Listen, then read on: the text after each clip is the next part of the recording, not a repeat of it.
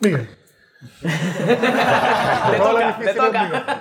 En, en España diría que bien toreado. Quería un espacio en el que se pudiesen abordar temas interesantes, complejos o profundos de una forma fresca y divertida respecto a la magia y otras artes afines como la comedia, teatro, cine y más. Es por eso que existe este podcast en el que escucharás conversaciones con diferentes artistas. Ya seas profesional o amateur, mago o no, disfrutarás cada tema que aquí se abordará. Me llamo Neo, soy mago, comediante, ventrílocuo y educador y esto es Un Conejo en las Tablas. Ok, chicos, ¿cómo están? Eh, vamos a hacer algo. Primero, un aplauso, por favor, todos, que se escuche.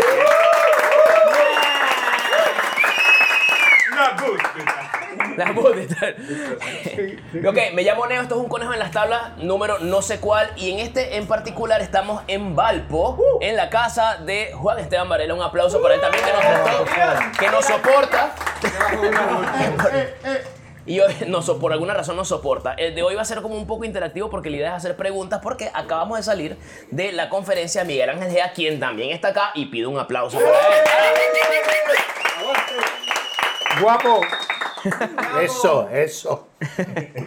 Bien, chicos, entonces, eh, la idea es generar una conversa, no hay una, una línea como tal, la idea es hablar en general, porque bueno, pues los dos trabajan de formas distintas, pero eh, en general quisiera comenzar con algo que, que lo nombraste mucho en tu, en tu conferencia, que es la ficción, y me gustaría ver cómo la ve cada uno de ustedes.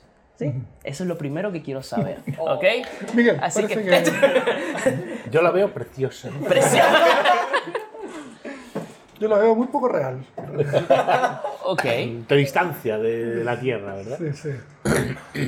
No, bueno, yo creo que a la ficción te puedes enfrentar de dos maneras. Una de la mano de Gaby, que te va a meter en un laberinto que vas a tener que salir por ti mismo. Y otra, si te metes un poco, pues desde ciertas lecturas, fuera de la magia, desde ciertos enfrentamientos que han hecho otros artistas en otros lenguajes y que, bueno, te muestran algunos aspectos más o menos legibles, más o menos eh, fáciles de trasladar a la magia. Entonces, yo- tú ya decides. En cualquier caso, al final, la ficción es, va a tener que haber un pequeño, una pequeña búsqueda personal. Vale, pero tu ficción la, la- la consideras muy alejada a la, a la ficción que plantea Gaby, eh, porque digamos que se puso de moda desde que Gaby la está nombrando y la está trabajando. Y digamos que, digo moda y me disculpan la verdad si no es la adecuada, pero Oye, pero la pone entre comillas, pero la gente no escucha a través lo pongo entre comillas. Comillas, más Lo bueno. pongo entre comillas para que no. Por mucho énfasis que... No se va a escuchar. pares, Claro, pero te no. se ve eso en la radio. Ah, pero- Voy a hacer para que se escuche. ¿Sí?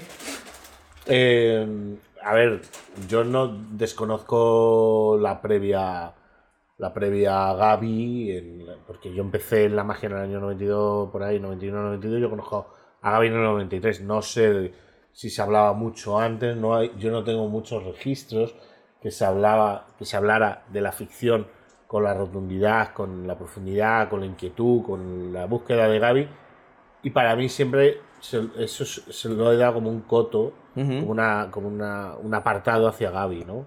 Y eso. Se, se ha podido hablar de metáforas, se ha podido hablar de otro tipo de intenciones, pero al estilo ficcional. Sí, pero además como concepción mágica, eso vamos, comienza con Gaby para mí, creo que es muy, muy claro, ¿no? Como concepción mágica. Sí, es una, una forma de... Yo estuve ahora, vengo llegando de... Tengo 12 horas de grabación con Gaby, Ah, mira. eh, con- conversando entre, de muchas cosas, entre ellas de la ficción, y, y claro, yo le preguntaba si era una sensación, me decía que es una cosmovisión, es una manera de entender la magia distinta, ¿no? Y es- es echar mano a una de las tantas herramientas. O sea, digamos, hablabas del realismo y lo que, lo que entendí yo por lo menos de la conferencia es que el realismo, digamos que es una forma de abordar un truco de acuerdo a tu intención. ¿Bien? Claro, es que, a ver, el problema es que, y sobre todo en España, daba la sensación de que había una única visión, Claro. una única forma de entender la magia y una única forma de expresarla y comunicarla al público.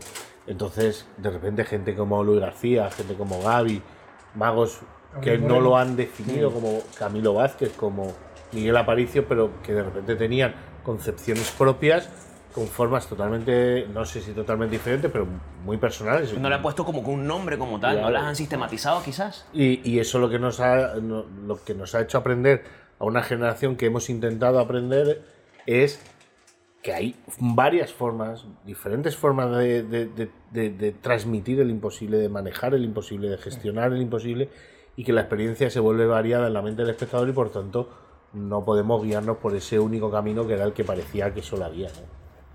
Claro, o sea, vamos a ver, em, esto si hacemos el paralelo con la ciencia tiene que ver como con los paradigmas que hablaba Kuhn en la estructura de revoluciones científicas. Suena como muy denso lo que estoy diciendo, pero... A su vez ligerito, Pero, Teletubbies, sí. pero básicamente significa que un paradigma en términos de la ciencia es- son cosas que comparte una comunidad, una forma de entender el mundo que comparte una comunidad a través de la cual se va construyendo y se va edificando. Y en ese sentido, el paradigma en la magia ha sido la concepción más asociada a la persona de Tamariz, que Gaby mismo llama realista. Esto no es que Juan se llama a sí mismo la concepción realista, ¿no? Esta es una definición que le pone Gaby. Eh, en la cual el énfasis, para mí tiene que ver con énfasis, cuando tú preguntas qué significa para cada uno, para mí tiene que ver, en toda la magia hay, hay algún tipo, tú chasqueas los dedos, hay algún tipo de acento en alguna parte y en toda la magia hay algún fenómeno, alguna causa eh, que explica lo que acabas de presenciar, que tiene que ver con el mundo de la fantasía y que no es real.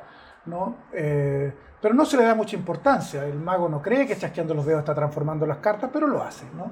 Ok. Eh, pero pone el énfasis, el acento en, mira que las cartas son distintas, revisa que realmente sea real, fíjate que no toco, tómame las mangas para que no entre allí, o sea, habla permanentemente de la trampa, ¿no? Y entonces Bajo ese contexto, el gesto mágico entonces no juega ningún papel cumple, mayor. cumple una función igual de, de- Estética, de quizás. sí, y también de, de sentido, de darle una, un, además narrativo, de, impulsar que se produzca el efecto mágico al final, de ser gatillante de eso, o sea, cumple algunas funciones dramáticas y también de sentido, ¿no? Pero no lo cree el mago y no lo cree el público Y se nota. y, y se trivializa, claro. Pero el efecto choca mucho con la realidad, es muy imposible porque, vamos, yo lo tenía en mis manos y se transformó. Y, y- y eso que no tocó, y eso que eran distintas, y eso que lo elegí libremente, y todo lo que el mago siempre acentúa en el tipo de magia, que es, como te digo, el paradigma que impera en una comunidad. Un paradigma tiene que ser compartido por la comunidad y es el que, el que mm, domina ese- Claro. ese- eh, todas las relaciones que se generan. ¿Qué es lo que pasa con los paradigmas? Que eso lo dice Kuhn en su libro, que generan anomalías, que son esos carencias, vacíos, fallas. Y entonces eh, empieza a surgir un nuevo paradigma, nuevos paradigmas yo creo que hay varios, pero uno muy claro, el de la ficción, que soluciona lo mismo que el paradigma anterior, pero también las anomalías que persisten en el tiempo. Y entonces eh, viene un momento que coexisten los dos y eventualmente en algún momento se cambia el paradigma o no, digamos, ¿no? Eso está por verse todavía. Pero, pero lo que sí, que mm, para, claramente para mí la, la ficción es una oportunidad de crecer expresivamente en la magia, que es algo que, que falta mucho, que no, hay mucha Todo- pobreza expresiva para mí en magia. Todos de A- alguna a excepción forma- de este buen señor. Sí. Sabes que todos de alguna u otra forma tenemos como que una concepción que, que- que quizás es la consentida de uno o una visión propia. ¿Tienen ustedes la propia de ustedes? ¿Consideran ustedes que la tienen? ¿O que tienen una consentida o algo por el estilo? Miguel. Te toca, te toca. En, en España diría que bien toreado. que bien has hecho así el quiebre. Eh, yo, yo, yo no. Yo no, no, no es algo que, que, que ga- que me centre, que gaste tiempo en cuestionarme eso, ¿no? O sea, siento, siento realmente. Siento realmente que tengo un gran cúmulo de influencias Bien. y lo que intento es encontrar una forma personal de, de aglutinar todo eso más lo que yo pueda aportar pero no, no, no sé si tengo una visión propia. Porque no me puedo permitir eso. O sea, yo- es como si yo ahora tomara todo ese conocimiento que me ha dado Ascanio, Tamariz, Miguel Aparicio, Gaby Parera, Miguel Gómez, eh, pf, tantísimos magos, ¿no? gente de mi generación, y ya dijera, perdón, tengo una Ahora visión propia, Claro, perdonadme. claro. Y entonces me sentiría como mal, ¿no? Otra cosa es que todo eso otra persona no lo, no lo ha llevado a donde yo y otro lo ha llevado a otro lugar y, otro, y yo lo he llevado a donde yo lo he llevado. Y entonces sí, ahí hay un pequeño valor en cuanto a, a lo que yo, tomando todo eso, más lo que yo he aportado, he llegado a un lugar y otros han llegado a otros lugares. Y en ese lugar donde estoy yo, pues bueno, a lo mejor por ahí puedo generar algo propio o, o aportar algo, pero, pero no, no, mi cerebro choca ahí con... Pero te sientes cómodo artísticamente con, con lo que estás logrando hoy, que, a ver, Lo que a mí me gustó mucho, la, la- y me disculpan si es algo demasiado personal, pero creo que a todos nos pasó, eh, el segundo bloque que era de tu conferencia, hablabas sobre monedas y llevaste al límite el tema de la gestal. Bien. O sea, lo de la continuidad me pareció brillante. Bien. Te sientes, eh, sientes que todavía falta muchísimo más de seguir empujando, presionando para que sigan saliendo más cosas de ese tipo. Bueno, es que estoy convencido que yo solo he arañado la superficie. Bien. O sea, creo que es una pena pensar eso, porque entonces os estáis perdiendo que podamos entre todos llegar a un verdadero y profundo estudio de, de infinidad de técnicas y conceptos, lo cual sería muy triste para mí, porque entonces no, no existiría mi verdadero aporte, que en este caso es abrir puertas para que otros entren. Claro. O sea, si no entráis porque pensáis que ya no hay donde rascar, entonces habría, Nadie avanzaría ni- nada. habría fracasado. Ni- Claro. No te nos vas a escopar con la, con la concepción. Cuéntame. Concepción, tal, Concepción de mágica. Chile. Ah. no, mira, eh, yo un poco con Miguel, yo creo que uno, yo me debato mucho, debato mucho y a veces pienso una cosa, a veces ¿Contigo pienso mismo? otra, sí, sí, Ok. sí, vamos, tengo, y, pero conmigo mismo son mis maestros y mis colegas que pelean dentro de mí, así como hablaba Miguel de que uno pelea con el juego, pues me pasa también que las concepciones que a veces pienso una cosa, a veces otra. Lo que sí tengo personal es un malestar muy personal. Tengo, Ok.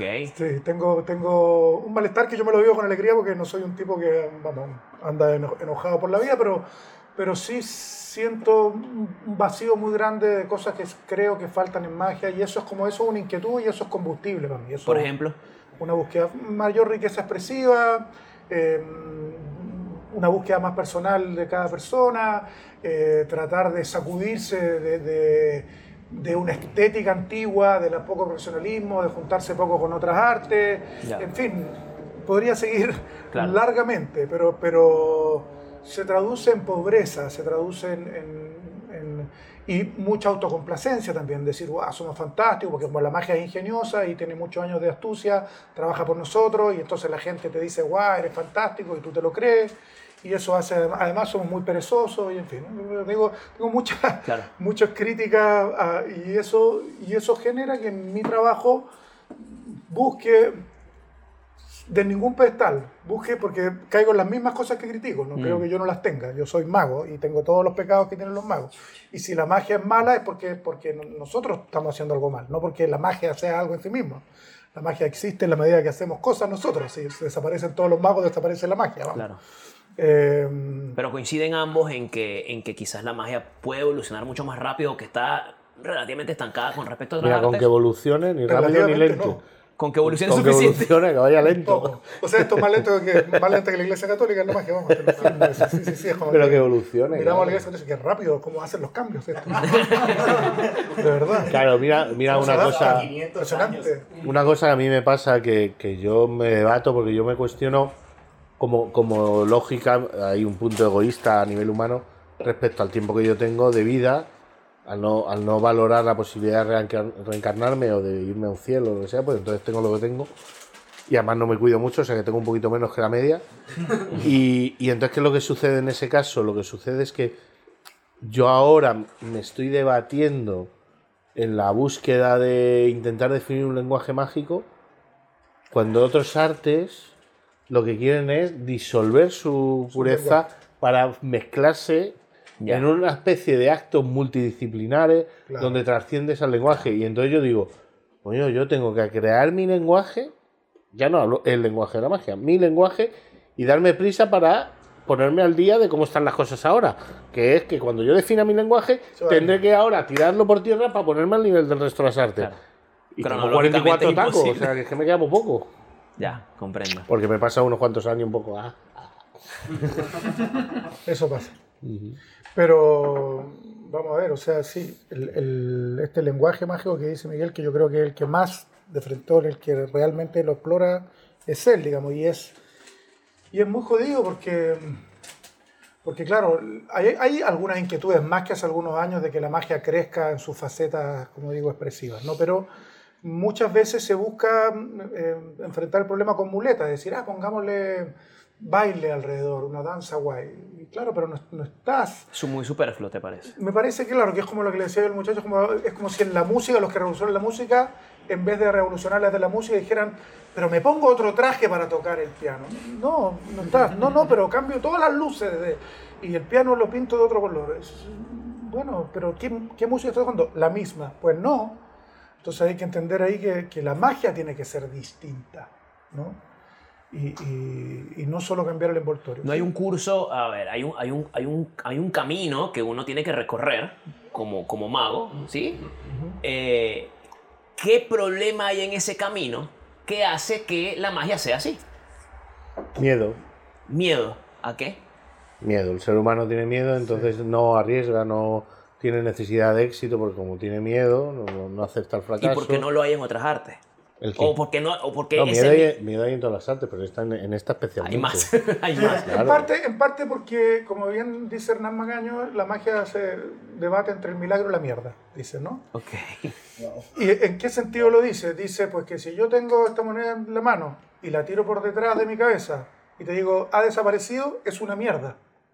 Pero si no viste que la tiré por detrás, es un milagro. Claro. Y entonces, eh, y entonces el mago queda muy en evidencia cuando te pillan en medio de un truco. Claro. Y tú vas además vendiendo de sí el superpoder o la superfantasía que estoy proponiendo y es patético ver al tipo con un dedo de plástico, ¿no? Claro. O con un hilito colgando. ¿Qué es eso, un dedo de plástico? Claro. ¿A qué, a qué te refieres? Una metáfora, una metáfora.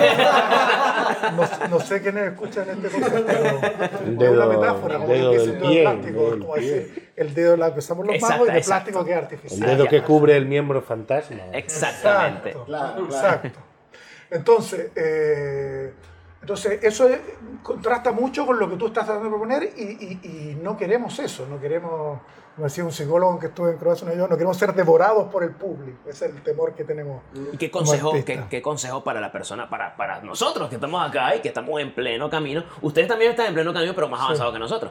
Estamos viejos, lo que no quiere decir. No, no estoy diciendo eso. Más Muy experimentado. impertinente tu amigo. Este pensé que era tu muchachito. amigo. Pero no es amigo mío. Mira, eh, ¿qué con- ¿algún consejo que, que Sí, daría? no es tan importante, ese es mi consejo. No, relájense, no es tan grave tampoco, te falló el truco, ya está bien. Si tú dijiste desde el comienzo que no es real también.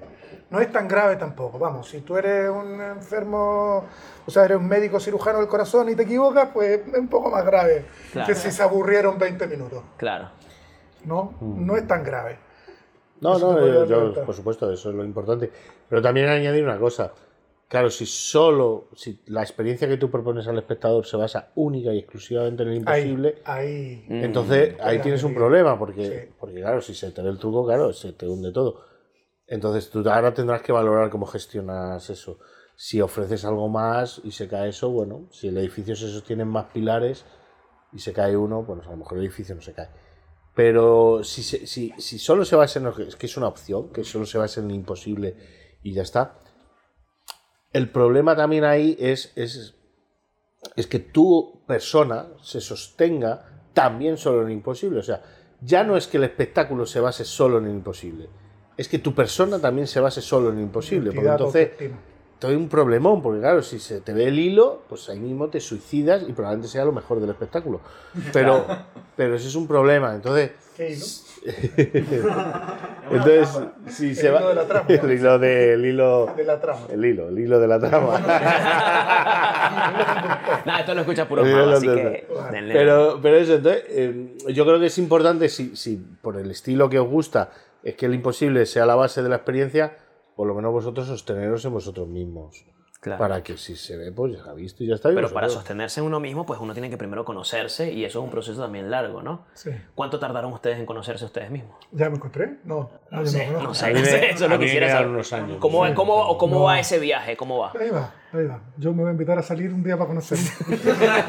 A mí, a mí me gusta pensar, ya que no, no tengo esa sensación de encontrarme, porque tampoco me apetece mucho, todo lo que Si se no me. Le Claro, huyo. además, fíjate si no te gusto.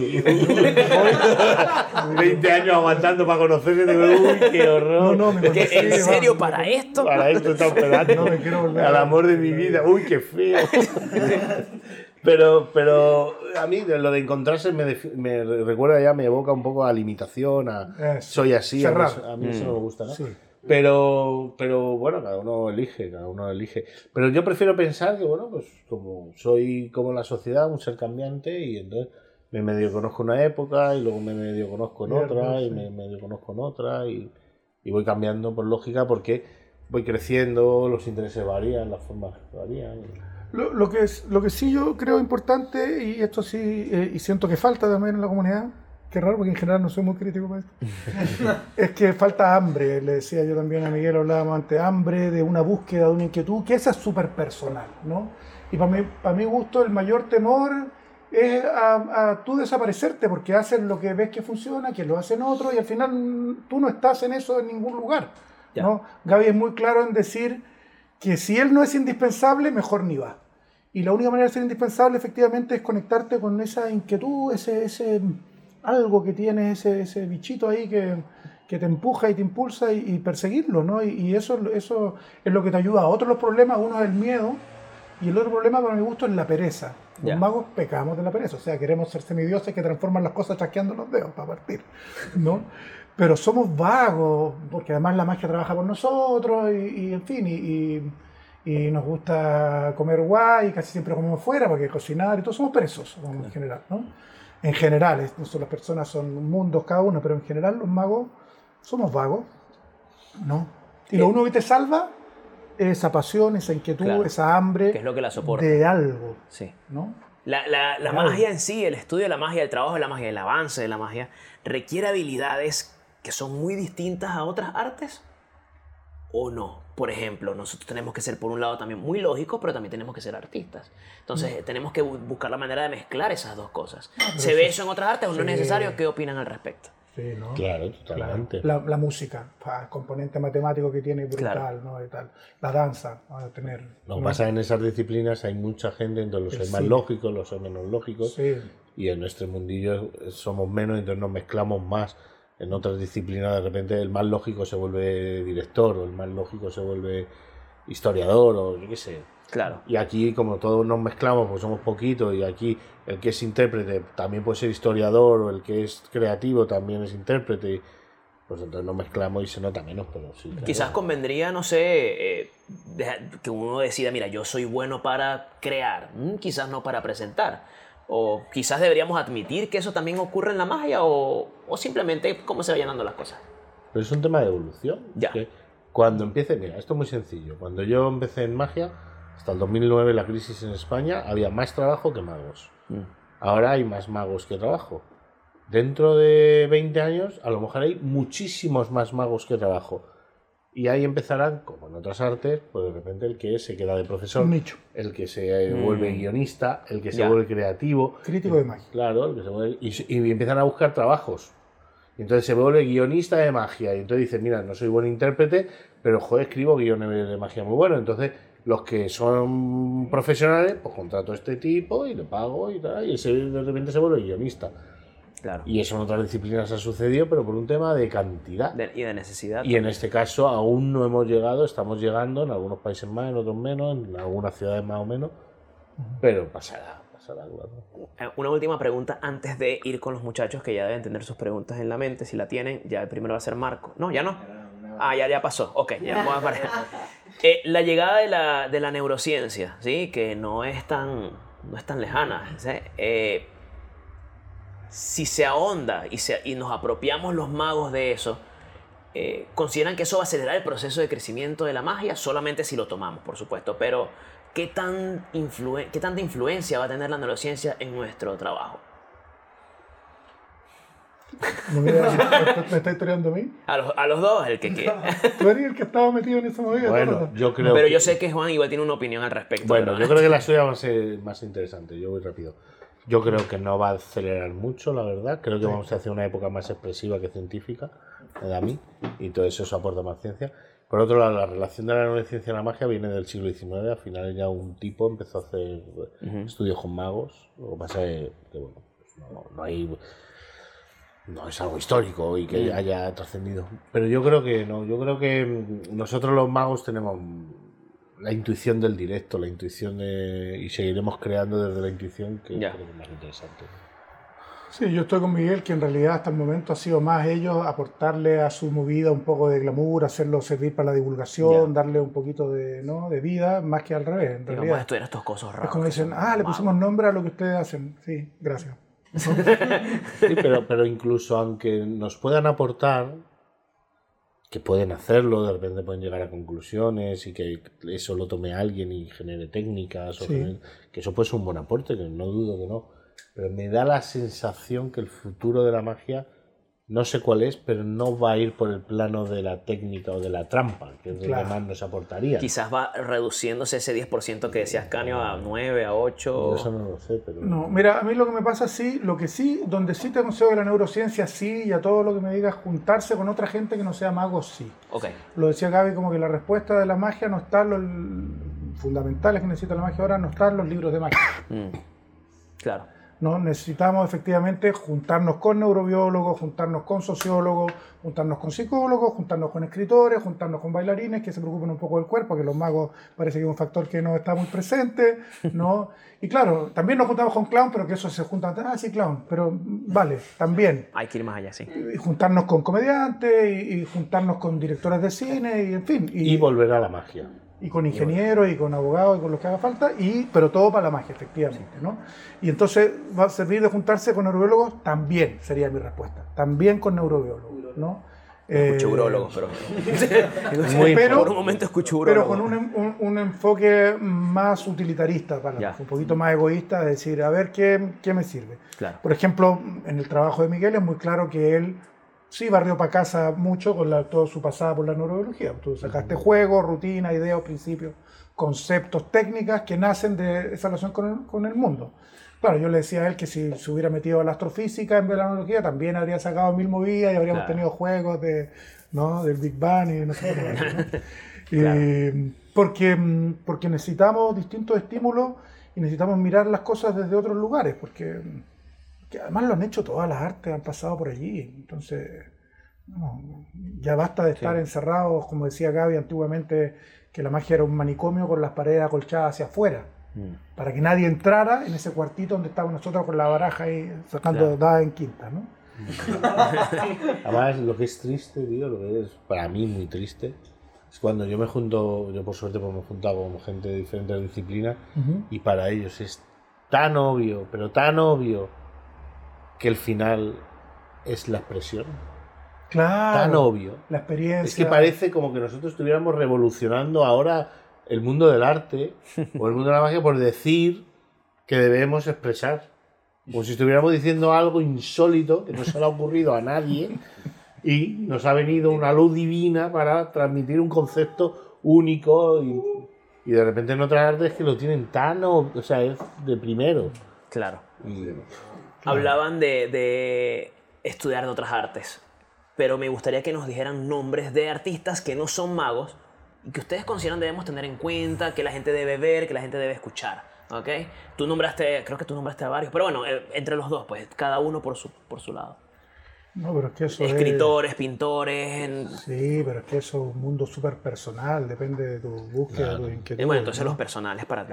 para- No, pero por ejemplo, si no es lo mismo, yo por, no, si quieres te digo alguna, pero que no es lo mismo que tú quieras acrecentar el sentimiento mágico para luego poderlo expresar, pues si tú ves fotografía de Chema o cuadro de René Magritte, o cuento de Borges, o todo esto que es más o menos conocido, pero eso está para tú cultivar la belleza de lo mágico, porque si tú no sientes magia es muy difícil que la transmitas a otras personas. claro.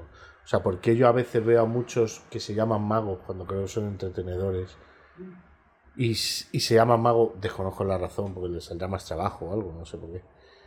Y sin embargo son entretenedores que entretienen a la gente y tú cuando hablas con ellos te das cuenta que es que no sienten magia.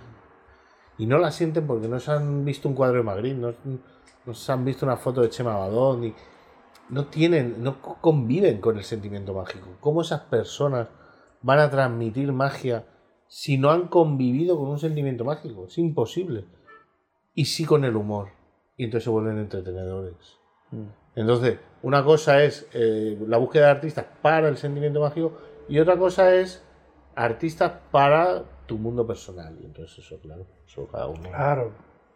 Y que para mi gusto por ahí va, si lo expresivo tiene que ver también con, con efectivamente que quieres hacer que sienta a tu público, que no va a ser nadie más que tú, porque tú eres una persona, usted va a ser, como decía bien Ricardo, no, no original, sino personal, que es lo que hay que exigir, ¿no? Original, si hay otros más que están haciendo lo mismo, da un, da un poco igual, ¿no? Lo importante que, o no es la pregunta que tienes que hacerte. Eh, y claro, entonces ahí uno dice, no sé, a mí me gusta la poesía, por ejemplo, y me gusta Enrique Lin, y me encontré ahora en España con Watanabe, que no lo conocía, que es extraordinario, y eso va a significar a lo mejor que el tipo de experiencias que, que yo piense van a estar cargadas de otras cosas, ¿no? De otras búsquedas, no sé, pero es súper personal. Bien, chicos, miren, aquí hablandito ya tenemos un tiempito, entonces vamos a ir con las partes de las preguntas. Ajá, ¿quién tiene alguna pregunta de Pablo por allá? Sí, yo tengo una para cada uno. Ok, pues yo, yo voy a irlas diciendo en voz alta para que se escuchen acá, ¿ok? Con respecto a lo que decías tú, Juan Esteban, de esta rabia o estos por qué interiores, creo que... Tengo rabia, soy el viejo de los mopeds del balcón. No, es que creo que cada uno de nosotros, como estamos en la misma sintonía, va en algún momento a tener esas mismas rabias o esos mismos cuestionamientos. Y, y quería saber si tú crees que nosotros estamos haciendo algo para mejorar esas cosas o Wow. para lograr encontrar esas soluciones. Bien, Pablo está preguntando a los que no escucharon bien si eh, eh, con- los chicos consideran que estamos haciendo algo para cambiar la situación que hoy se ve, ¿cierto? Eh, en la, esa, esa incomodidad que se genera hoy en día. En la, o sea, no, no están haciendo nada, trabajen más. Si contesto con la mayor honestidad intelectual que puedo, no puedo hablar de nosotros. Tendría que hablar de cada persona, cada caso. No siento que exista un sí, nos, pensáis, nosotros qué, nosotros acá en Valparaíso, nosotros como comunidad mágica, depende, cada uno su padre su madre. Hay mucha gente que está en la autocomplacencia, gente específica, nombre y apellido, que conozco yo que dice, no, si estamos bien, no, si hemos progresado, no, si estamos guay, no, si mi trabajo es súper guay, y otra gente que, que incluso la que más ganas le pone es la que más disconforme, ¿no?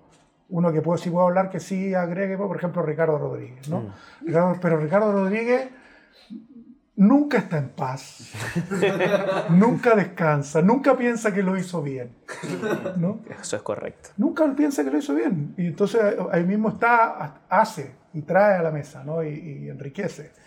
Y aporta desde su disconformidad permanente, ¿no? Entonces, eh, entonces, claro, nosotros, no sé, algunos sí, hay alguna gente que hace cosas, pocas, encuentro yo, muy pocas, ¿no?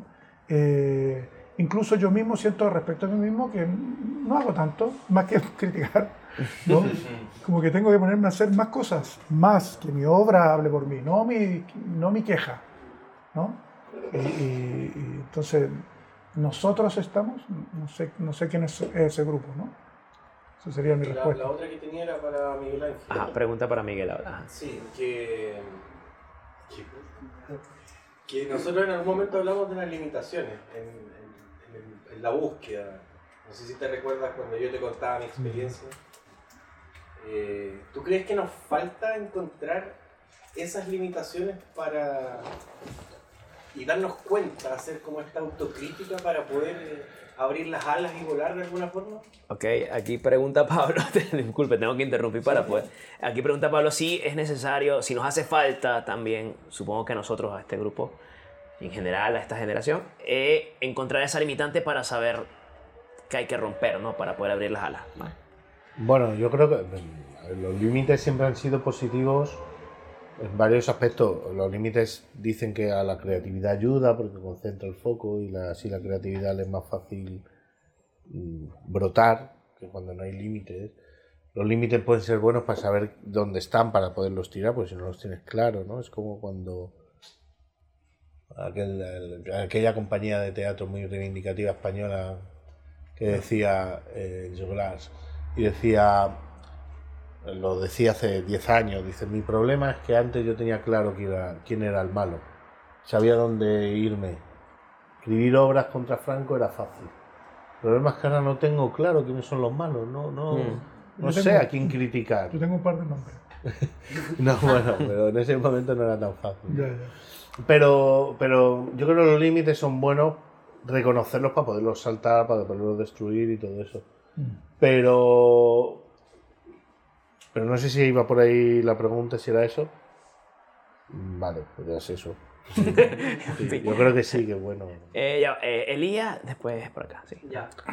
Eh, mi pregunta es la siguiente. Eh, se entiende que, o sea, por lo que entendí, la magia eh, realista busca como pilar el asombro, el imposible, ¿vale? Y acá se llamaba con la magia ficcional poder ponerle a este edificio otros pilares que puedan sostener la experiencia, ¿correcto? Más o menos. eh, Estoy en- Siento que estoy cayendo en una trampa, Elías. Ok. Por- Entonces, No me preguntes hablaba- de Rembrandt, sí. Entonces hablaba sobre que eh, una de las desventajas de la magia realista es que perdían importancia, por ejemplo, el chasquido, el soplido, porque pasaba a segundo plano. Pues si bien la magia trabajaba por sí sola y ocurría en la realidad, oh wow, cambié mi mano, pero el resto de que se planteaba en el contexto de magia realista, como que ya pasaba a segundo plano. Mientras que en la magia ficcional hay una emoción también que se entrega, aparte del imposible, etc. Si esta es la desventaja o lo malo que tiene la magia real- realista, ¿cuáles son las cosas que peligran o las cosas malas que se podrían encontrar en la magia ficcional? ¿Cuáles son las cosas malas de la magia ficcional? Esa es la pregunta. Esa es toda la pregunta. Sí, pero fu, tu comentario tiene, tiene. Podríamos estar un ratito, ¿eh? Porque claro, tú has dicho, por ejemplo, que se introducen ciertas emociones con eh, la ficción. Pero en la magia realista también hay emociones. O sea que, Ya. que hay emociones en ambos, en ambos lados, ¿no? En ambas historias. Eh, Sí, pero la pregunta es más fácil si uno la toma como simplemente qué dificultades tiene la magia ficcional o qué Sí. peligros tiene. O qué, qué- Uno lo decía Miguel en su charla, pero me gustó muy claro, que es que cuando el, el efecto o el mago no está a la altura del marco de ficción propuesto. ¿no? Vamos a retroceder en el tiempo y por lo tanto la moneda cambia de color. No, cambió. No, ¿Por qué me dijiste retroceder en el tiempo? Me vendiste un edificio gigantesco y me presentaste ¿no? una cartulina ahí dibujada. ¿no? Entonces no sirve. Eh, eso es un gran problema. Otro problema que tiene, que es muy típico de la magia ficcional, es cuando el espectador se desconecta tanto de ese aquí y ese ahora, donde sucede el imposible, que lo vive como quien ve una película o como quien va a una obra de teatro, no vive el imposible, porque, porque se, se fue Se fue. en el mundo que tú le propusiste, ¿no? Eh, y ahí puede tener que ver con otras cosas también, con la fuerza del efecto, la limitación del método, no sé. Eh, ¿Significa que va a pasar siempre? No, significa que son cosas a las que hay que estar alerta nomás. Bien. Por acá. Eh, tengo una pregunta sobre el seminario. Una pregunta sobre el seminario. Ajá. Eh, o sea, en la parte del. Cuando. Una parte muy interesante re- cuando decía que el espectador no nos demanda nosotros como magos un marco ficcional, una situación realista, no nos demanda nada de eso y tenemos que estar a la altura. Si es que puede profundizar un poco en lo que era el diálogo que tiene que tener el efecto y lo que el mago aporta al efecto, esta, esta charla, como se le dice. Si puede profundizar en eso. Si se puede, le está pidiendo, supongo que a Miguel, si puedes profundizar entre lo que es el diálogo y O sea, el debate que, el, que se ese- tenía que generar. Entre char- el mago y el efecto. Entre, Exacto. eh, Entre el mago y el efecto, había entendido yo que era en la. Bueno, No, entre el mago, mago y y el el efecto. Entre el mago y el efecto, sí. Bien. A ver, el tema, el tema es que cuando tú propones una ficción, en este caso, como si, tú- como si quisieras montar una sensación o transmitir una idea expresiva, pero en este caso que es una ficción, la idea de transmitir una ficción, la fuerza que puede tener, que te puede tener esto también un poco en respuesta a lo anterior, la, la fuerza que tiene una experiencia ficcional es que sea lo más verosímil posible. Que no creíble, que no realista, sino verosímil. Entonces, cuanto más verosímil, más fuerza, porque si no, muchas veces pues pasa lo que estaba contando Juan Esteban, que es que hay un tema de expectativas no cumplidas y que el efecto de repente pues, se diluye porque queda ahí como... Entonces, solo normalmente lo sostiene cuando el imposible es muy bueno y entonces el edificio se cae, pero cuando de repente te encuentras el imposible y dices, ah, pues, qué, qué bonito. Bonito todo escombros. Claro, y entonces, pero en esto, entonces, que si, si, si la verosimilitud es un elemento fundamental para que la ficción tenga potencia como experiencia, pues todos los elementos que nos acerquen a esa verosimilitud, ese es el de, ese es, eh, eso es lo interesante y ese es el debate que se va creando. O sea, si yo digo, van a atravesar de mano a mano, y lo único que hago es mostrarla todo el rato. eh, Aquí hay cuatro en la izquierda y de repente hay una en la derecha y tres en la izquierda. Y ahora dos en la derecha y dos en la izquierda. Pues tiene poca fuerza la ficción porque no está, no está siendo vivida. Pero si de repente en algún momento sacas una de la boca y te la vuelves a meter y viaja, o empieza a aparecer el contorno de la moneda por la piel, todos esos son recursos que tú estás introduciendo por y para la ficción, que está potenciando la experiencia ficcional y por tanto eh, está aumentando la potencia general de la, de la experiencia. Y ese es el debate que se crea con el mago. O sea, de repente el juego te dice, vamos a suponer que no estamos locos, ¿no? Pero es tu propio cerebro el que te lo dice, ¿no? O sea, te lo digo a ver si no te vas a sentar delante de un juego seis días a ver si te hablan. Pero es tu propio cerebro el que se divide en dos, todo esto es metafórico, claro, y te está diciendo, joder, la ficción, pues si quieres hacerla verosímil, haz esto, o haz esto otro, haz esto. Y ahora tú dices, pues esto sí, o esto no, o sí, o esto me parece bien, o esto. Entonces ese es el debate, ¿no? Pues esto quita magia, o esto es demasiado absurdo, o esto no tengo un método, o esto dema- demasiado raro, o esto. Ahí se crea como el debate eh, y ya tú eliges. Ah, por ahí atrás. Aprovechando el vuelito de eso, es que eh, esta realidad ficcional eh, a veces choca un poco cuando, claro, para un juego determinado puedo sentir esa voz que me dice, bueno, coloquémosle esto, agreguémosle algo más para ver cómo se siente desde el punto de vista del espectador, qué historia voy a hilar para el juego. Y probablemente nazca algún cambio en el mismo juego que me hace una historia completa. Pero cuando empiezas a más de un juego, dos o tres, como que nuevamente también tienes que hacer o subrealidades distintas o subficciones distintas y cuesta hilarla en un puro concepto o en más de uno. ¿ya? De hecho, en el- quizás el aspecto del mentalismo puede darse un poco más porque o, o lo hilas todo el juego muy bien, que quede un concepto cerrado, o parecen diferentes juegos aislados que no lo logran unir. ¿Qué consejo podríamos recibir desde el punto de vista de unir más un juego en una realidad?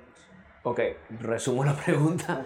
Eh, sí, Eh, básicamente dice que en medio de una sesión cada juego tendría, si lo apoyas en, en- en una ficción, ¿cómo haces para hilar todas esas ficciones? ¿Cómo haces para que una no choque con la otra, me imagino yo? Ah, ahora sí. Mira, yo creo que la pregunta como que se mezclan varias cosas y una es eh, el concepto historia a mí no me, no me habla de lo ficcional, el concepto historia me habla de lo narrativo y, y- y que para mí son cosas distintas, me habla más de estructura dramática, ¿no? Entonces cuando tú piensas en un espectáculo, pensar la construcción de todo el espectáculo a partir de los fenómenos que tú le quieres contar a los espectadores puede ser un camino si es como por ejemplo un espectáculo que hizo Miguel donde el tema era el tiempo y la posibilidad del viaje en el tiempo y alteraciones del tiempo y efectos del tiempo, bueno, todos los fenómenos están conectados por una unidad temática, ¿no? Eh,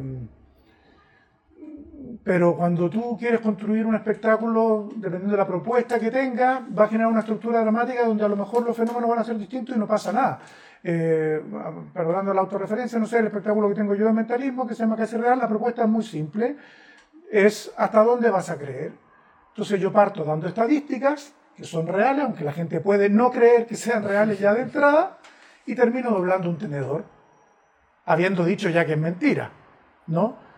Y entre medio se van haciendo cosas que son verosímiles, que son cada vez más inverosímiles, y las personas eligen en qué momento dejan de creer que las propuestas que yo estoy haciendo son creíbles o no, y todas las vendo como si fueran verosímiles. Así sea que estoy adivinando una palabra o, o- o que estoy conectándome con un libro. Todo hay algo, alguna causa que explique, o que tú con la intuición descubriste no sé qué, y hablo de la sabiduría colectiva, y en fin. Eh, los fenómenos son totalmente distintos unos de otros, pero el hilo conductor tiene una conexión temática, ¿no? Entonces es distinto para construir una sesión, es distinto los fenómenos que la estructura dramática. No sé si eso tiene que ver con lo que tú estás preguntando, pero esa es la sensación que me da a mí. Bien, buenísimo. Y, ajá, eh, Sebas, yo creo que ya con eso terminamos. ok. Preguntas para Juan. Oh, yo Y- quería escuchar a Miguel. ¿Puede opinar también Miguel? Completamente. Pero Podemos algo que hacer- tú mencionaste, que es sobre los caminos expresivos de la magia, Sí. y lo quiero hablar desde las aristas expresivas, y, y básicamente en algo muy concreto, que es la Magic Nouvelle. Magie Nouvelle. Sí. eh, ¿Por qué crees tú Yo creo que Miguel tiene ganas de decirlo. que la Magic Nouvelle no ha sido, a ver, eh, si hablamos obviamente de, de, mm, de algo expresivo, Sí. cambia completamente a lo que nosotros desde el mundo de la magia hemos estado acostumbrados por lo que habla Miguel de, de una concepción muy realista. Pero ¿por qué crees tú ¿Cambia completamente? Bueno, sí, sí, sí, perdón. Pero, ¿por qué crees tú que no ha sido eh, la revolución en el mundo de la magia? ¿Por qué crees tú que no ha, que no ha sido extrapolado o por qué no ha roto este paradigma realista que nosotros tenemos en la magia? ¿Puedes resumir la pregunta? Sí, eh, la pregunta es ¿por qué la magia nouvelle no ha revolucionado la magia? Esa sería la síntesis máxima. Y, ah, se nos acabó el tiempo. Oh, Claro. muchas Ah, bueno. Muchas gracias a todos. Bueno, Esto fue un gracias a conejo. todos. Esto fue un conejo en las tablas. Un conejo en las tablas. Muchas gracias. No, mira, yo lo que te digo es que no ha cambiado totalmente la magia ni ha revolucionado. Y eso, pero quiero dejar a Miguel que, vamos, se muere por decirlo y tiene mucho que decir y me parece No, habla, habla, habla. No, no, yo lo que sí siento es que cuando tú dices, siendo que ha cambiado completamente, no. No, no, yo ah, eso, yo dije todo lo contrario. ah, que no, lo- no ha conseguido la revolución. No ha conseguido la revolución. Pero tú dices, ¿por qué no? Si cambió el paradigma de no, alguna no, manera. Ah, ¿Por qué crees que no ha Cambiado el eh, paradigma. Claro. No lo ha cambiado porque, porque su aproximación no es desde el lenguaje mágico y, y es, más, es más formal y, y- y- y como que busca eh, sumar buena danza, buena música, buena estética y, realmente no, no revoluciona, es como lo que te digo, lo, Lo que que decía antes del rato, piano y, y- tocar la misma música. Pero creo que Miguel eh, conoce bastante el tema. Hay otra limitación muy concreta también, que es en francés. Y que todo en francés y que veían para el mundo francés. Eso también, aparte, sí, ¿no? sí, sí. Porque si no habían tenido influencia, porque hacen cosas, ya hay personajes, varía también. Maggi Nouvelle in- incluye también a Tian Saglio, que ha hecho cosas muy distintas y es distinto al trabajo de. Ya, pausa. Sí. Estoy seguro que la mayoría de las personas que nos están escuchando no saben bien a qué se están refiriendo y esto también un poquito para instruir a la gente. ¿Será que puedes de- definir un poco antes de que Miguel de su Bueno? ¿cómo se llama la compañía? 314. ¿es? 12, 14, 20. 1420. Se metan 14. en internet, Sí. en YouTube, pongan. 14, 20, 20 y pongan. Maggi Nouvelle. Google, Google, gente. Y Google. sale mucho. Bien, y sale todo. Sí, pero básicamente es, es un movimiento que se llama Nueva Magia, que busca, la magia moderna le llama a la que hacemos los demás, eh, busca tratar de hacer revoluciones y cambiar Sí. los contextos y hacer instalaciones mágicas y, y hacer eh, eh, eh, otro tipo de cosas, ¿no? Sí. Miguel, No, a ver, yo, yo tengo dos, dos enfrentamientos. El primero es hacia su obra, el segundo hacia su pensamiento. Con su obra soy fan, me encanta. yo también. Creo que es- han hecho trabajos excelentes, propuestas novedosas, pero interesantes, todo, todo muy bien. Oye, y un tercero, un tercero, su gente. Eh, yo conozco a Rafael, a Valentín, a Clemán no lo conozco, y, y a Tian y Jan Fris y todo eso, y son gente fantástica, vamos, han sido siempre gente inteligente, con inquietudes sinceras y, y- y, vamos, encantadores, vamos, es otra capa. Y una vez dicho todo eso, que todo es muy positivo, de verdad, De lo verdad. digo con sinceridad, ahora vamos a hablar de su acercamiento al pensamiento. Primero, vienen de un país que tienen una manía desde hace muchos años de creerse que pueden hacerlo todo nuevo. Cuando Ferradria, el cocinero, estaba haciendo cosas en cocina nuevo, le estuvieron hundiendo para que no se destacara. El otro día vi una película coreana y entonces venían de, de aprender cocina francesa y cuando en la película coreana salía la cocina, era cocina tipo Ferradria. Eso se llama chauvinismo francés y es una necesidad de como desplazar lo anterior para ponerse ellos como nuevos. Tengan razón o no tengan razón. Que eso me, a mí me da igual. Ya, porque es una actitud. Bien. Eso para mostrar a nivel cultural. Luego está a nivel de contenidos. Se fundamentan en varios pilares, pero por lo que él dice, en francés, no salen de lo francés, entonces cuesta est- estudiarlo, cuesta leerlo, cuesta todo. Dicen que todo es magia moderna y ellos son magia contemporánea. o todo es Nuevo, claro. Desde Robert Houdin a ellos, claro, es, es, magia, magia moderna, y, si, y si no después es magia contemporánea. A partir de ellos. Cuando un tipo como Robert Houdin se dice que fue el que llevó la magia a los teatros cuando Pinetti lo hizo 40 o 50 años antes. De nuevo, otro francés queriendo inventar el mundo. ¿Qué le pasa a todas las potencias Eso les pasa a todas las potencias. España lo haría hace 500 años, Estados Unidos lo ha hecho durante el siglo XX, Francia durante el siglo XIX, eso es normal. Pero ahora vamos a eso, dos pilares. Un pilar, la desaparición de la figura del mago. En el mundo de la magia se ha desaparecido el mago muchas veces. Segunda, fusión con otras disciplinas.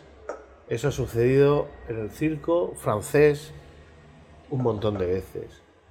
Había un circo Plum, contemporáneo al circo Soleil, que a mí me encantó. Lo vi hace veintitantos años. Estos chavales ni habrían nacido. O eran jovencitos. Y había un malabarista que hacía malabares de rebote con magia y, y era un espectáculo súper mágico donde fusionaban un montón de cosas. Pero es que si nos vamos atrás en la historia de la magia ha habido un montón de fusiones con la magia de otras disciplinas. Entonces, claro, que, hunden, que hundan por tierra en parte toda como la magia anteriores a ellos y que ellos han de repente eh, reinventado o generado un nuevo paradigma, a mí eso me molesta. Porque no es real. O sea, no es real cuando además no lo necesitan. Si es que están haciendo cosas maravillosas. Si es que yo soy fan de su obra. Si es que ellos son talentosos. Si es que todo es maravilloso. ¿Qué necesidad tiene de tirar por tierra cuando los pilares conceptuales no son tampoco tan válidos? No están haciendo algo tan excepcional como para decir que ellos hacen la magia contemporánea y todo lo anterior es magia moderna, como si estuviéramos modificando la existencia. ¿Por qué no han influido? Porque no es real. Porque no es real eso. Claro. Porque es chauvinismo francés. Sí, y además que el, el- incluso ya el nombre Nouvelle no es muy Nouvelle, pues, o sea, es como, es como viene del, del modernismo, hablar de modernismo. El modernismo, la frase única y fundamental era déjà vu, esto ya se vio. Y eso era lo peor que le podían decir a un artista, esto ya se vio. Y tenía que ser nuevo, porque eso desapareció, vamos, en el siglo XX ya desapareció eso, ¿no? Y el famoso corriente del postmodernismo, que también ya está medio ya en retirado, o sea, y el postmodernismo era la importancia de la cita, ¿qué importa si ya se vio? ¿Qué importa? Lo uso otra vez, yo reciclo, da igual, ¿no?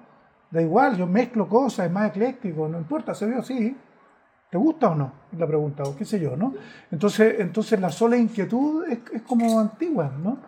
Eh, También es un poco ambicioso de por sí la propuesta, ¿no? Desde un Sí, principio. ambicioso, quizás. yo no tengo problema con la ambición. El problema es que sea pretencioso más que ambicioso. Ambicioso me parece bien. Claro. Que sea chauvinista, como dice Miguel y tal. Y luego ahí hacen unos talleres y, y en los talleres hacen nuevas técnicas, paper ghost del siglo XIX. Pero con, con algunas variantes, sí, que sí. Bueno, sí, sí, Pero yo son no dudo, variantes, pero, sí. pero bueno, no están inventando el paper ghost, por No, muy no, bien que sea novedoso, pero es que eso es del siglo XIX. Sí. Y luego explican a teorías canianas. Joder, pero no estás diciendo que todo es antiguo menos vosotros y ahora explicas a teorías canianas cuando evidentemente o te traes un español o te traes o un latino Ah, o claro. un inglés, me da igual, no es porque eso, pero uno que sepa de verdad bien teorías Sí, canianas. bueno, pero es que Escanio era francés, tú sabes. Sí. Pero claro, si no, ¿qué pasa? Pues que no se explica bien. Entonces, te metes con la magia antigua, que es magia moderna para ellos en vez de contemporánea, pero luego tiras en los talleres de Ascanio y encima no lo explicas bien. Pues no me parece. no me- y es por eso yo creo, yo que soy un admirador de su obra, es por lo que creo que no ha terminado de influir. Seguramente ha influido mucho más Silline en la magia que estos chicos, y yo- a mí me gustan mucho más estos Claro, chicos. claro. Sí. Pero no será también parte de un poco lo que toda nueva generación también hace, que, que a lo mejor en pos de, eh, de esta flojera de la investigación da la impresión de que todo parte desde el momento que lo empecé a aprender y aprendí. eh, hoy, antes estudiaba con libros, hoy mucho aprenderá con YouTube o quizás con otras iniciativas, entonces da la impresión de que parte en un inicio no tan antiguo, sino que cuando yo quiero aprenderlo porque tengo la accesibilidad rápida. Sí, no, no creo yo. Yo creo que ellos investigan harto. Valentina es socióloga, lleva años preparando un manifiesto que ya me gustaría leer sobre los fundamentos de la Nouvelle, ¿no? Eh, y no creo que sea por pereza, tiene más que ver con otras cosas de cultura o qué sé yo, como dice Miguel, porque pereza no es, no, no creo que, no sé, Valentín, no sé, habla maya, habla, te juro, Sí, habla, sí, sí, sí, sí, habla castellano perfecto y investiga y como te digo, eh, son, son serios en su aproximación, pero, Pero claro, cada uno tiene sus propios sesgos y a lo mejor lo que opinamos nosotros tampoco está, está del todo bien, digamos. Pero, pero yo, yo estoy con Miguel en que, y yo voy a ser bien franco y lo digo con mucha claridad, para mí eh, no trabajan desde el lenguaje mágico, trabajan enriquecer la magia, en la, la búsqueda bien, pero como que tú, cuando tú quieres que lo artístico sea artístico porque sí, porque quiero que sea artístico, eso no le da un valor artístico. Cuando Picasso decide hacer el cubismo, dice, a ver si en un plano puedo meter 17 planos. No está pensando, a ver si hago que sea artístico. ¿Cómo hago? No. ¿No? Cuando, no sé, Van Gogh dice, pues este paisaje no representa cómo me siento. Estos colores no son los colores de mi emoción. Son otras movidas. Y eso resulta en un valor artístico, ¿no? No sé, cuando el arte abstracto dice, bueno, ¿puedo pintar una vaca con tres cuadrados y cambiándole los colores y los pesos? Y, y- y eso tiene un valor artístico, porque la búsqueda es otra que desencadena, pero si tú dices, quiero hacer algo artístico, todo lo que más dice, no, ¿cuál es tu pregunta? ¿Cuál es tu búsqueda real? Y eso se debería traducir en algo. Entonces siento que la magia Nubel busca como, no, la magia tiene que ser artística. No, no llega a eso. Y además que es, que es arte, joder, es que estamos... O sea, como si, si su visión fuese la única artista, que no sé si eso lo dicen, ¿eh? Que no, No, no, no. no lo creo que lo digan, pero vamos, digo que, que, que es que yo estoy harto de, de escuchar gente que te dice esto es arte y esto no, y te viene otro y te dice no, el arte es esto y esto no. Y esa discusión ya, dice, por Dios. o sea, no, no podemos estar diciendo que es artístico y no, porque es muy agotador. Y es el problema, que es el mismo que retomo de una de las preguntas anteriores, que es mientras otras disciplinas, y por eso surge la palabra disciplina, están tirando por tierra el arte, están matando el, el arte, están matando los conceptos artísticos, Los porque lo que están buscando es la, la simple expresión, o la simple reacción, o la propuesta, o no sé qué. Que nosotros estamos aún en si esto es un arte o no. Joder, qué pena. Claro. Joder, es que es muy, muy retrasados estamos. Sí. Bueno, eh, gracias, gracias, No, gracias, gracias, gracias. gracias, Para que lo sepan, el 30% de las personas que escuchan el podcast es de España. ¿sí? El segundo de Estados Unidos, pregúntame por qué. Porque lo hace un venezolano. Y ahí hay muchos venezolanos también. en Miami concentrado. Eh, eh, Chile, por supuesto, también está. Y el cuarto es Brasil. Así que bueno, gracias a las personas que, que nos escuchan, que le dan vida a esto. Gracias a ustedes y un aplauso para los chicos. que-